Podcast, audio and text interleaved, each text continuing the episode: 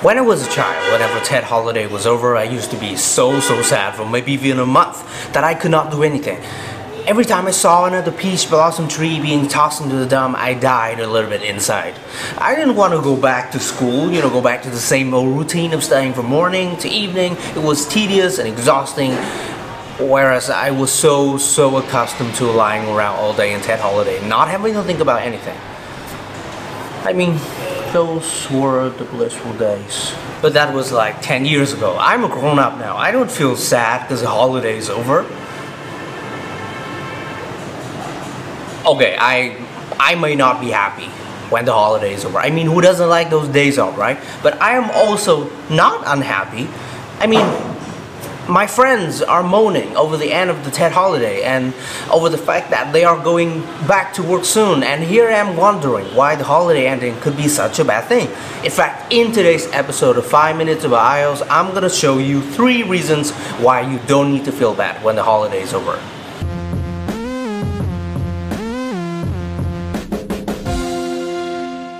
Number 1. It's unhealthy clinging to something that's gone. We humans have a tendency, which I like to call attachment. When we feel good about something, we will attach ourselves to it and hold on to it. When we feel good being with someone, we are likely to, you know, to hold on to them, not letting go.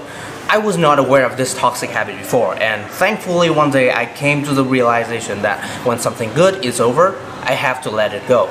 I mean, I cannot let something in the past ruin my happiness in the present, you know.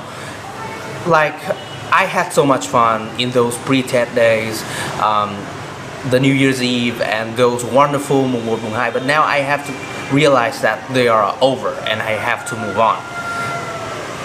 And the Tết holiday is not, you know, totally over yet. There, there are still a couple of days left. So instead of being all morose and gloomy about the end of the Tết holiday, I rather focus my energy on the present moment and do something fun.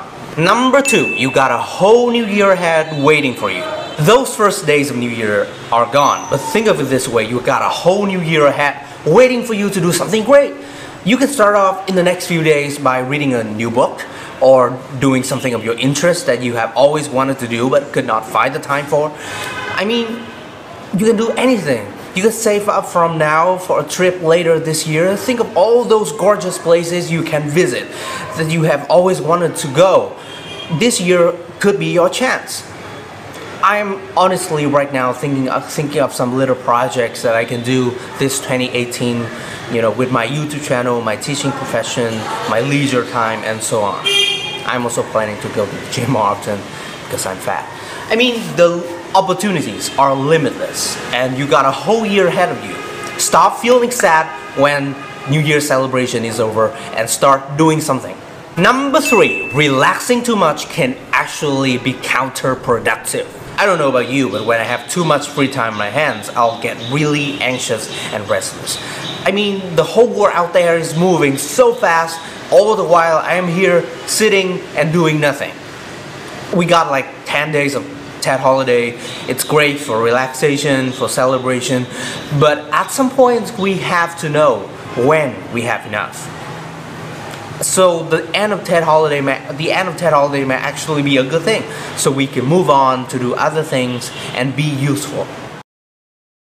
So that is the end of today's episode of 5 Minutes About IELTS. I hope this episode will help you to shake the holiday blue and be more hopeful for the new year ahead. If you love this series, you can click here to subscribe to my channel and click here for more fun videos about IELTS and learning English. And I will see you in the next episode of 5 Minutes About IELTS. Goodbye.